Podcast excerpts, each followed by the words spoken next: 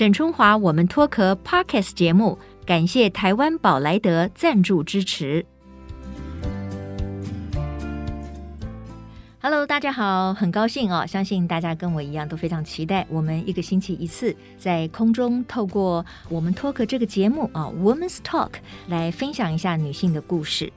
不知道各位听众朋友有没有想过，就是说人生的一个重大的转折或者是挫折哈，很可能是我们再度成长的一个重要的契机。女性的活力啊、创意啊、学习啊，其实就是我们在节目当中最乐于分享给大家的。那今天呢，我又要来分享一位成功女性的故事哈，她如何在关键的时刻可以做出决定。我们常常说人生就是舍得舍得嘛，那你愿意舍掉什么，你又觉得你必须要得到什么，这每个人答案可能不一样哦。那今天我这位来宾呢很有意思，他原本其实是学政治学的啊，然后呢他也担任过全国总工会新闻处的处长，也在成大政治系呢当过这个助理教授。那原本他其实是想要专门走这个学术的路，不过这个人生啊，有的时候真的是变化多端。他后来呢，就因为一场意外的大火，然后呢，改变了他的这个人生。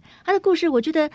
是很有启发，有戏剧性。可是我觉得，可能对于我们所有的广大的女性听众朋友来说，男性也可以了哈，因为我们节目也有很多男性听众，我觉得都可以从中呢获得很好的一些分享。那我来介绍这一位呢，是展胜照明集团的总经理黄真伟，黄总经理，真伟你好。沈姐，还有各位 Woman Talks 的听众朋友，大家好，我是真伟，是真伟。我说这个你这个人也很奇怪哈，你到英国去留学嘛，对不对？对啊，这边待了6年嘛，而且你念的是这个英国新堡大学的政治学博士嘛？对，我硕士跟博士都在英国念的。啊哈，你锁定念政治学博士哈，也就是说你对政治本来是很有兴趣的。是我本来是有参与，就是政治的，还有一些社会改革的领域哈。我大学毕业就是在这些领域，所以我蛮关心一些政策的变化，还有社会行动的部分。那本来是希望一直投身在这个领域。OK， 你可能对于政治也有热情，然后呢，要不然你也想说，那跟政治学相关的学术领域，可能也是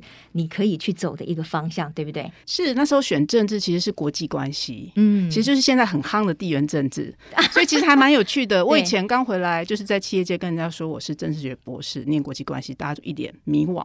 但现在我说我念地缘政治，他们就说。哇，这个学科好好哦！对对对，因为地缘政治这几天你看已经搞得我们、这个、你看每个产业都很需要地缘政治，是。然后呢，就是说也因为这个地缘政治的关系啊，什么亚太地区啊，对，然后台海关系最近又比较紧张啊，然后怎么样？中美台三方的关系啊，又引发了大家的关注哈。这是我的博士论文，所以我说是太超前部署了。那我今天是不是应该要访问你有关于这个台海危机才对？我现在脱离学术有点久了，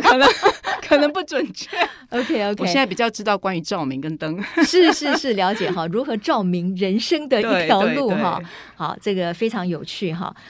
那刚才呢我提到了，就是说其实人生在某一些地方都会有一个转折跟这个转弯哈。那我们可能就是有的时候要顺着这样子的一个方向哈。那当然自己可能也会备受冲击，这其实都是不太容易的。那真伟其实就像刚才我介绍的哈，你其实本来希望能够投身在这个大学教育里面，对不对？或者政策研究面，或者政策研究面哈，那也很好嘛。甚至看起来你对于政治或者是选举搞不好也有一定的兴趣哦。很多朋友在这个领域，所以算是外围的关心啊，现在没有直接参与，就是外围的关心。而且你还担任过什么全国总工会的新闻处的处长，是。那你的口条啊，你的思辨能力啊，一定也很强哦。当时算是，但是应该没有沈姐厉害。OK， 好，每个人有不同的语汇风格了哈。好，那你后来为什么会决定就是放弃了你可能从小一直到你到英国去留学哈，拿到政治学博士，你自己既定的一条方向或者是你的规划，为什么会回过头来去等于就是接班嘛哈，就接你母亲创办的这个照明事业，这也是一个很大的转弯呢。是什么造成了你做了这样的决定？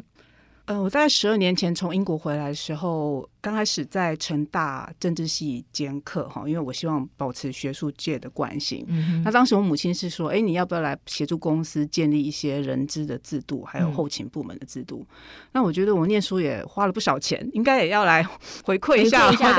错不错，哎，对对对，就我就是算是在公司是兼任，所以当时其实一直在犹豫说我是不是应该要完全回学术界然后发展，而不是就是一边帮忙在家族企业这样有点分身乏术，所以就一直在犹豫、嗯、那直到刚刚沈姐提到的2013年的那场大火、嗯、我一直觉得那场火灾帮我做了人生的决定、嗯、因为本来是有点犹豫、嗯、对对，然后也是因为这场大火改变了你的命运，因为你的方向就转弯了嘛，是。所以这场大火是怎么发生的，发生在哪里，为什么它改变了你的命运？因为火灾的那一天我就在现场、嗯、哼，那当时我只是在公司算是兼任、嗯、然后我隔天本来要接待国外客户，所以是你们的公司着火吗？起火？对对，仓库起火、哦、仓库啊，因为那时候连续几天下雨，那应该是有电线走火，因为其实也无法知道原因的。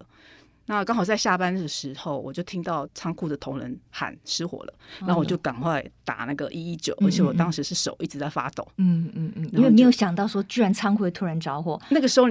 你完全无法理解发生什么事，你只知道你要赶快应变，所以我就发抖了双手就是打119、嗯、那时候我母亲已经先下班了，然后打完119之后呢，我们就赶快把同仁全部都就是请到外面、嗯、然后我那时候再通知我母亲、嗯、那场火就从下午5点多烧到凌晨2点，嗯，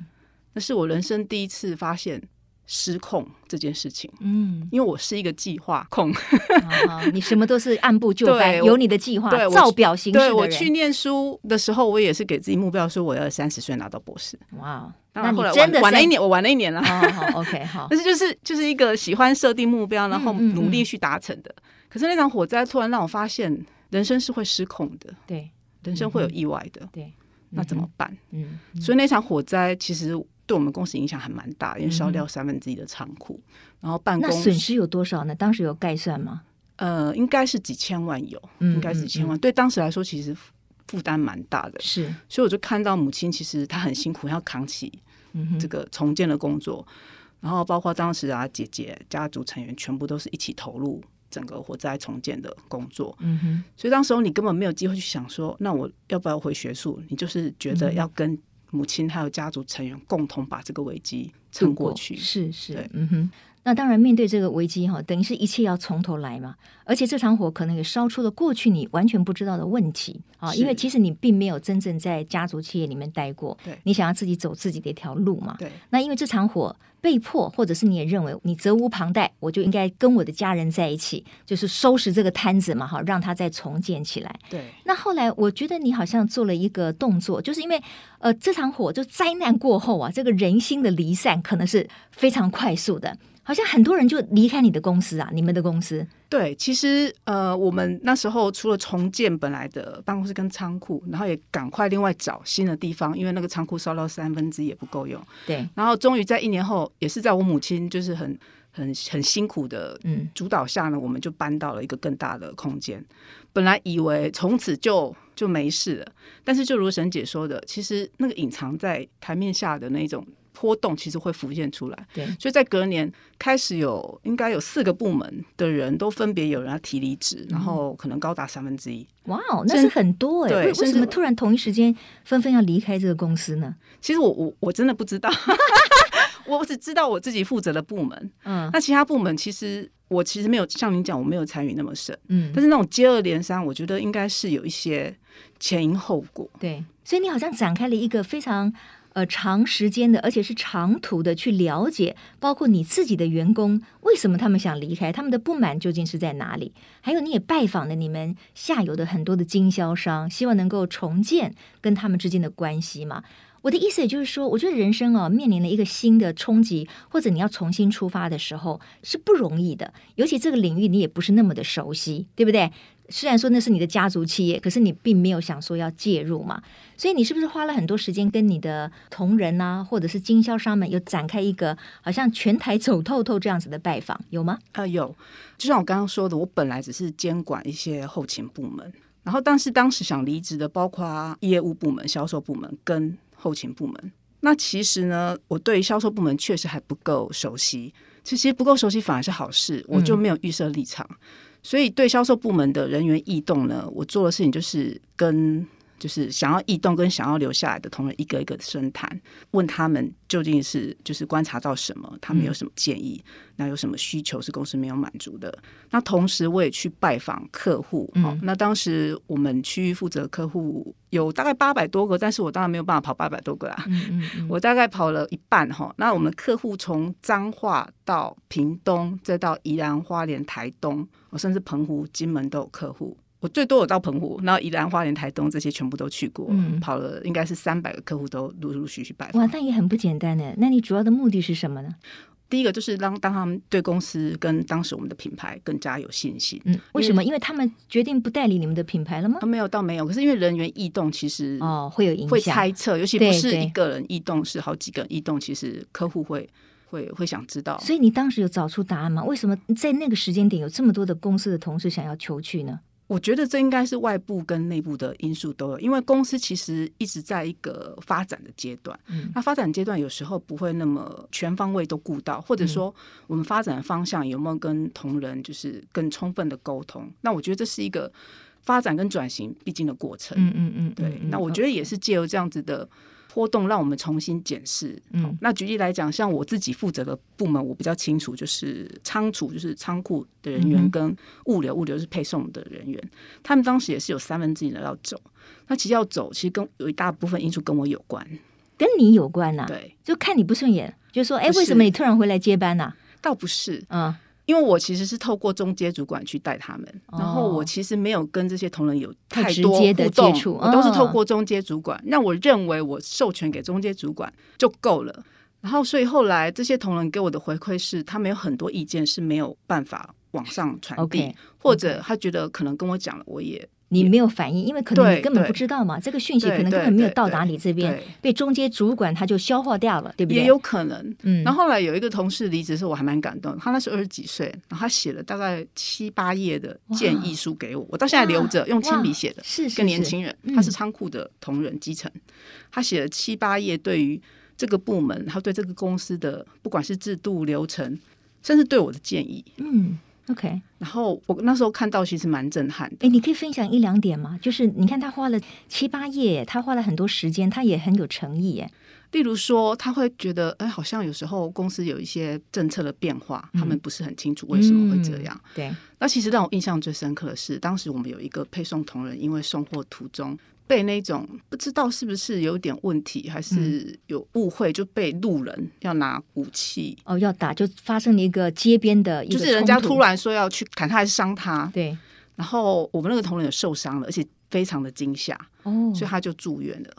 然后我当时知道这件事情，我大概就是因为我们当然公司会有流程说，同仁因公受伤应该要有什么样的抚慰金，然后我就交代主管你要去做这件事情，然后去接手后续的。我大概当时就做到这样。然后这位离职同仁他就跟我说，他觉得好像没有感受到公司关心。然后我想没错，我的同仁因公受伤，我居然没有去医院看他，亲自去慰问，对，我就发现这个是我觉得我蛮失责的。所以当其实同仁没有感觉到高层，像我当时代表高层对他们有关心，然后有些制度政策的变化他们不够清楚的时候，就很容易人心涣散。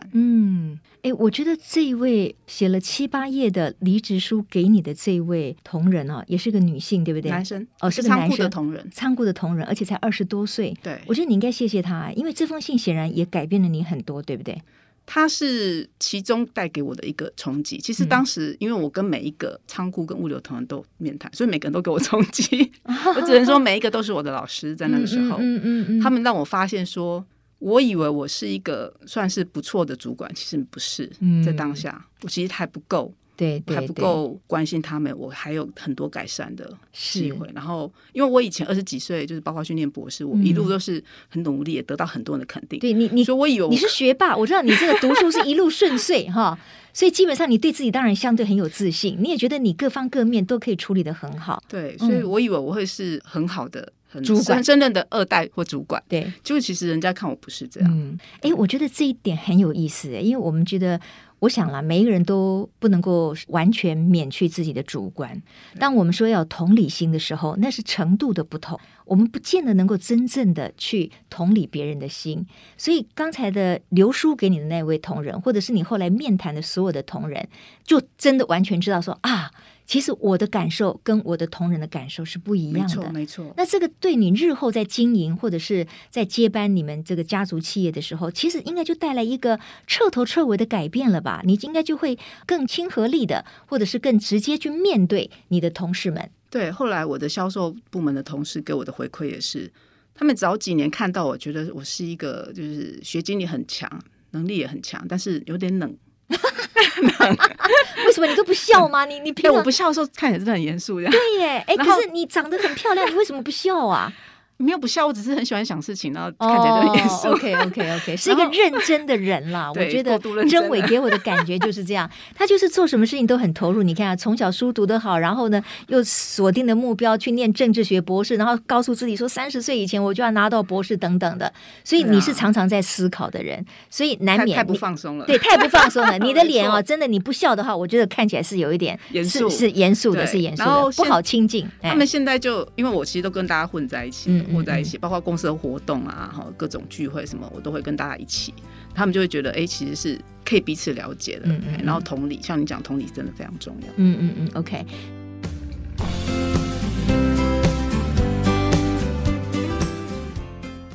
那你在这个就是决定哈，因为那场大火，你觉得必须要回到家里面跟大家一起来把这个家里的这个企业呢再重新振作起来。在这个过程当中，你跟创办人，也就是你自己的母亲，在理念上有没有什么样的出入呢？就是当你们两位携手在重建这个家族企业的时候，有没有发生什么困难？其实不会，我非常认同我母亲的理念，因为她是一个很慷慨，然后很会照顾不管是员工或客户的人。这也是我为什么愿意回来家族企业，因为我觉得他的理念跟我就是年轻时候相信的那些社会改革是一致的。然后我母亲也很关心，不管是环保的议题或是些社会公益议题，他其实很关心的。然后他对员工其实只要他能力所及，他都会尽量的去照顾。那我如果说要跟母亲有点不一样，是因为我们是不同时代的人，那我得到的资源资讯跟学习是不同的，所以当然看事情的层次会不一样。那我觉得这个就是一个既传承又创新，其实是互补。包括我跟我的家族成员，不管是我的舅舅、姐姐还有弟弟，其实我们都是一样，就是每个人的负责的领域不同，然后看事情的角度也不同。可是最终我们有一个很大的公司的愿景的共识，那我们是可以分工合作互补的。那这个过程中当然一定会对某些事情大家看法不一样，如果看法都一致那反而很奇怪。对，就是因为我们都是非常有想法的人，是，所以我们公司反而是一个多元领导的模式。OK。 真伟呢，他提到的就是说在企业里面传承很重要，创新也很重要，是，这其实是很多的企业二代他们所面临的挑战。一方面呢，他们的父执辈或者是创办人留下非常好的根基，可是呢，可能新的时代里面的挑战的元素或者竞争力又完全不一样了，他们也必须要创新啊。所以很多的二代其实也承受很高的压力，不是那么容易的。是，那是因为我觉得像在我们 talk 里面，我们分享了很多女性的故事，我常常读到一个类似的情境，就是说我们女性很想在每一个方面都把每一个角色扮演好，我们要做最好的女儿，我们要做最好的太太，我们要做最好的妈妈，我们要做最好的朋友跟同事。但是偏偏呢，就是有时候分身乏术，没有办法每一个角色都完全面面俱到。你觉得在你这个投入事业的过程当中，你有些什么样的挑战吗？有，因为当时我就是火灾的那一年，我女儿才1岁，然后我当时的先生是外国人，所以其实我在私领域方面，我其实也要付出很大的心力去照顾家人。但当时因为火灾后的重建是最紧迫的事情，我记得我每天都是衣服回到家都是衣服都是有点那个臭味，因为那个火灾过后那个现场都还是会有那种烟熏的味道这样。然后我女儿又不知道为什么发烧了，然后你还要赶快把女儿送去急诊，就是那个非常的焦头烂额。那后来火灾重建完毕也搬迁了，又发生刚刚说的部门人员离职，然后我必须一直去拜访客户。我觉得那时候你就有点困难，要同时又完全的兼顾家人这边的需求。对啊，所以其实有时候真的很难100%都做好每个角色，我觉得那太为难自己了。嗯嗯哼。那后来也是因为这样子没有办法兼顾，所以你好像也做了一个决定，就是离开了那个婚姻，对不对？对， 当然这个只是其中一个因素，但确实有时候会是最后的稻草。是。那甄雯，你会觉得说，其实同样的问题在女性的身上跟男性的身上承担是不同的啊，就是我们女性其实承担比较大的传统的责任跟压力，所以呢，如果我们要拼事业可以哈，也许我们比以前有更多更自由，而且我们也很聪明，我们也可能很努力。可是另一方面，我们的传统角色一来呢，我们自己也不愿意放弃了，我们还是很有责任感；另一方面是整个社会还是会认为说，这个传统的角色哈，顾家的角色、贤妻良母的角色，还是落在女性的身上。你会这样认为吗？对啊，因为当孩子在学校发生什么事情，老师第一个打给妈妈。嗯嗯嗯嗯，就因为我当时的前夫是外国人嘛，所以老师当然打给我。可是就算我看我同事，他的先生是台湾人，老师一样先打给他。对，也是先打给妈妈，因为觉得对所有事情一定是妈妈先搞定，对对对，先搞定。对，所以就是这个社会期待是，然后其实我们女性也会，因为毕竟孩子是从我们肚子出来，所以你其实会希望第一时间，然后把它当成最优先处理的。我觉得这个没有错，然而也不要因为这样就要求自己要当一个100%的妈妈、100%的太太、100%的主管。我觉得那个其实太过完美主义，其实到最后会是身体是0分。嗯嗯嗯，没有错，就是也要把自己的身心照顾好了哈。我觉得这才是一切的根石，否则我们就没有能力去照顾别人嘛哈。那成为了所谓的单亲妈妈之后，你现在跟女儿的互动，你觉得你怎么样可以就是可能让过去的太过忙碌，可能忽略了家人这一块，能够从中得到一些调整跟修正？我觉得我会享受跟她相处的过程，例如说我女儿其实从小都是我接送她上下学。哦，那很不容易，因为你上下班已经很忙了，我全部都接送他。当然别人听起来会觉得哇，你这样好辛苦哦，你还要接送他。但我发现其实我在车上跟他相处时间是很珍贵的，因为那时候没有电视，没有手机，只有你们2个。对，然后他就会，例如说早上我送他去学校，他就跟我聊他昨天晚上做了什么梦。下课我接他回来，他就跟我说学校发生什么事情。然后有时候我也会在车上听Podcast， 听沈姐的节目，不是听英文的，因为 我早上是听英文的 BBC 那种World News。然后他听到有时候他就问我，像那时候那个乌克兰战争的时候，我就顺便讲一遍给他听。对，很棒啊！所以这个在他很小，例如2-3岁可能没有办法，但他现在已经9岁了，就可以就是跟我做这样的交流。哎，我觉得这一段时间哈，真的是母女之间非常珍贵耶，尤其就是在车子里面，在那么小的空间里面，只有妈妈跟女儿那种谈话，我觉得是真的非常珍贵，所以你要好好享受这一段时间。所以我才说，其实这个是我就不会觉得是一个压力，而对我来说反而是一个。是一个 enjoy time。 对对对。那另外呢，我要提到的就是说，我觉得像很多的女性她在进入企业之后哈，当然了，因为我们也这个输人不输阵嘛哈，我们更希望能够表现得很好，所以在创意啊，在学习各方面其实也都会越来越增强。其实说起来，我跟甄雯认识也很特别，我们是在一个所谓的领导力学程里面认识的哈。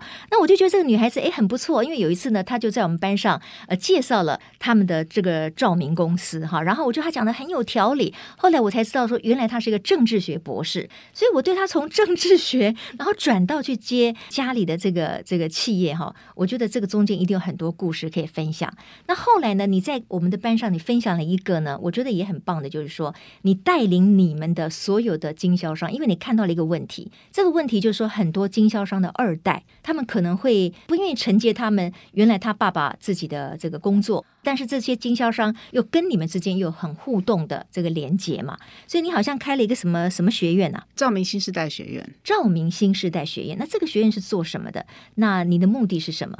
其实这也是我在巡回去拜访客户的当中得到的一些启发哈。其实我的客户跟我的同仁都一样，他们都是我的老师，因为他们让我看到一些事情，然后让我有所学习。那当时在拜访的时候，我就发现说，我们公司一直努力想要转型，其实我们客户也是，那他跟我们都一样，都面临到今天有可能有2代愿意回来，或者说今天第一代他想要请专业经理人，那到底怎么把第一代很成功的经验传承给2代或专业经理人？这个 know how 其实大家都不见得很会。那我觉得其实我自己就是在这个传承跟创新的过程中，我希望把这样的经验可以跟我们客户一起一起共学，一起分享这样。对，所以你创造了很多的课程嘛，就是也是帮助这些经销商可以数位转型，对不对？那我看了你介绍，其实那些整个的课程看起来是很不错的，那也需要有一些经费，那是由经销商他们来分担吗？哦，没有，因为我们是鼓励客户，尤其是一代跟二代一起来学习，所以都是由我们来支付。嗯，那我觉得对照他就是这些经销商长期对我们来的支持，我觉得我们提供这样课程是应该的，是应该的。那我们更希望是他们来上课，然后上课的东西能够对他们回去生意有帮助。那这样我们跟经销商才会是共好共荣。OK。因为我知道哈，你们这个展胜照明其实已经是台湾最大的一个通路商了，对不对？而且你们还发展出自己的品牌嘛哈。但是我始终有个感觉哈，我常常我很喜欢看灯，那我去看那些进口的灯哈，第一个它当然非常昂贵，可是它做的真的非常精细漂亮。那我就不晓得说台湾的灯具在这个上面你们怎么样评估自己我们在国际上的竞争力？其实我们的品牌叫做舞光，跳舞的舞，光线的光，我们比较主要是光源还有跟灯具结合。哦，那灯具不是那种什么就是很华丽的水晶灯啊那种，其实到其实它现在有一个转变的过程，很华丽的灯现在慢慢都转成例如说工业风或现代风，然后因为 LED 的技术让光源会发光，那个东西叫灯泡，跟灯具已经可以结合成一体了，所以不会像以前分得这么清楚，我们反而是走一个一体式的整合的发展，然后设计风格也会比较走现代简约或是工业风。那我们是在里头找到我们利基的市场。那所以像您刚刚讲的那一块市场是我们比较没有去付出的不一样的哈。对，不过当然了，因为我觉得现在因为新的时代嘛哈，我们都讲永续啊，我们都讲要节约能源啊哈，所以我们在灯具的选择上，正好你这方面照明是专家，那我利用最后一点点时间，就是说，哎，告诉我们听友一些可能基本的观念吧。LED 灯真的就是比较省电吗？是，其实我们讲到省电灯泡，有一种灯它长得很像冰淇淋，那个叫螺旋灯泡。大家都说它是螺旋省电灯泡，但那不是 LED。举例来讲，你在卖场买到的可能是23瓦或24瓦这种螺旋灯，其实如果你换成 LED 大概用10瓦就可以了。所以10瓦你就可以省了一半以上的电。OK， 它是可以省电，可是一般人的观念里面就是说 LED 灯很贵呀。现在应该价格差不多了，就是降价了，但是会建议大家要去买有通过国家认证的。那当然，然后最好多一些例如说像我们公司的灯也有节能标章的认证，未来可能也会有环保标章认证，就多一些认证的话，其实这个产品也是品质会让它比较有信心这样。OK， 那哪一种光源其实比较不会发生热？因为我觉得有一些投射灯，什么卤素灯有没有？那就是那个很热，很热，那个你大概在那下面就开始发汗，然后你人气就要开很。可是我觉得它那个投射在那个什么装饰品啊，或者是一个摆设上面，它是比较漂亮。那没有其他的比较省电的，然后又有一样的亮度的来取代这种卤素灯吗？几年前不多，现在有了。您真的讲到重点，刚刚那种灯呢，它为什么会这么热又这么漂亮？因为它的衍射性是100，它就是你站在太阳底下那种摄影照相拍起来非常的美，不用再修图的。对，但是因为它是用卤素发光，所以很热。那像 LED 的话，它就不会有那么热的问题了。那衍射性呢，几年前都是80，现在都可以提升到90以上。那可以达到同样的效果，又不会这么热。OK， 所以现在 LED 几乎都可以做到以前传统的灯能做到的事情，又不会有那么热，然后跟耗电的问题。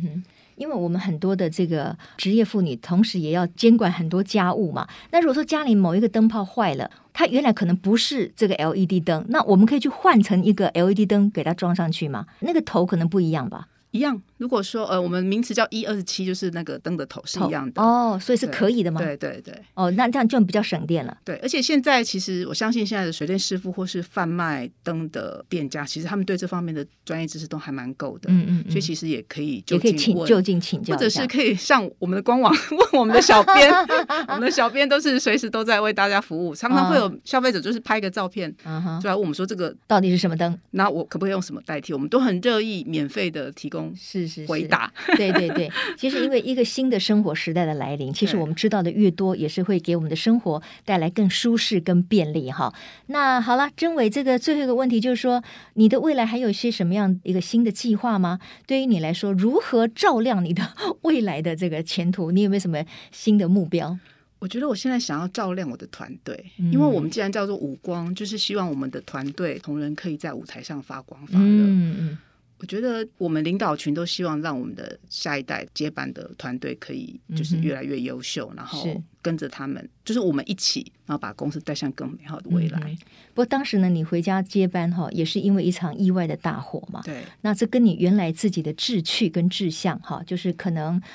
成为这个学者啦，或者是说可以在政治相关的领域里面去做发挥又很不一样。那你这样子回首过去这么多年来在企业里面的发展，你会觉得说自己心里面那个梦想还停留在以前的那个学者吗？还是你现在又不一样的想法了？老实说，我如果在工作遇到很大挫折的时候，我偶尔还是会幻想、当时如果对呀、啊，做个教授多好。你知道每个人都希望有一个平行宇宙就是一个，但是其实那是不可能的。我觉得我的功课是要去、我后来体认到说，每一个选择都是当下最好的选择，然后我们就是接纳这个选择，然后、感谢这个得到，而不是一直去想说有一条不同的路。我觉得那样想其实没有意义，因为人生本来就是会发生什么事情，某种程度都是有它的原因。对，非常好。我觉得今天很谢谢黄真伟黄总经理跟我们的分享。